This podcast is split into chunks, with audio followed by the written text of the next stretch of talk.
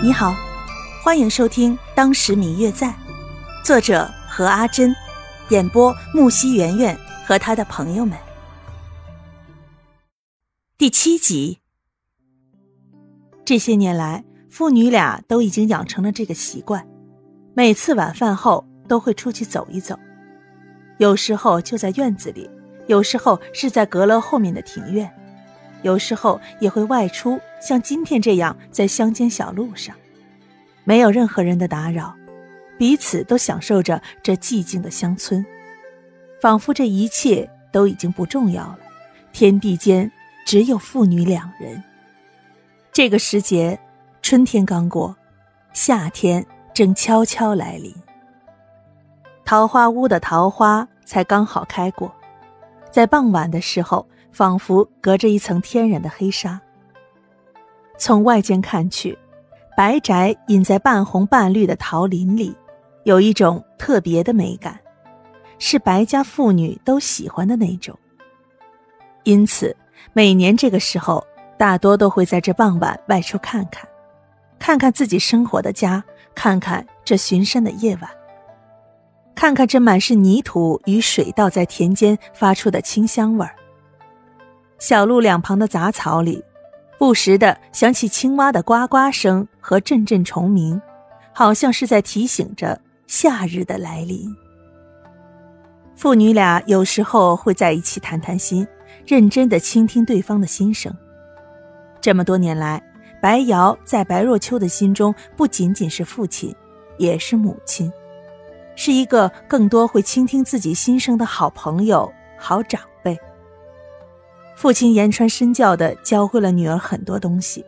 白若秋也很乖巧懂事，很少叫父亲操心。回去的时候，天上繁星闪烁，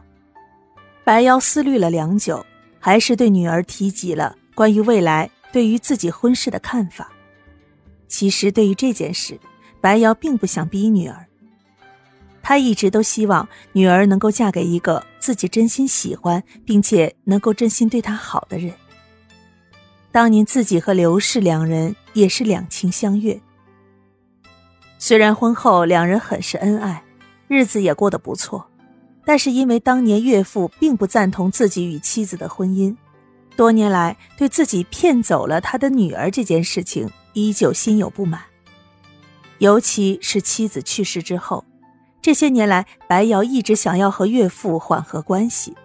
但却始终没有得到任何的回音。也许自己的老丈人再也无法原谅自己吧。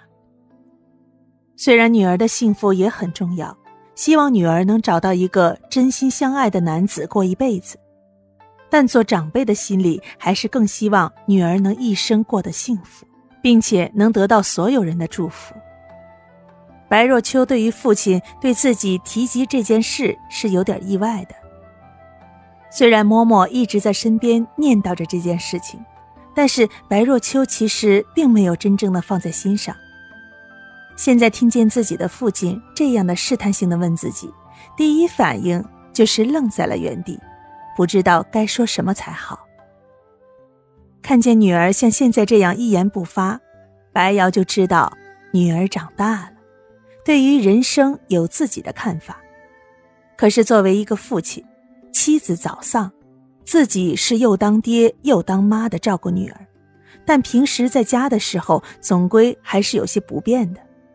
虽然有奶娘在一旁说道，但是谁知道听进去了几分呢？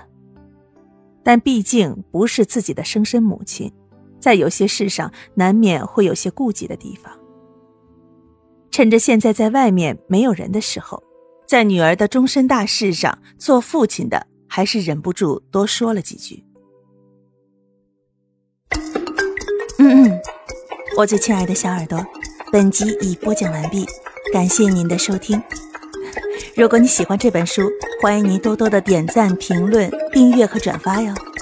当然也可以在评论区留言，我会在评论区与大家交流互动的。喜欢这本书就给它点个赞吧，你的点赞和评论是我们创作最大的动力。感谢您的收听。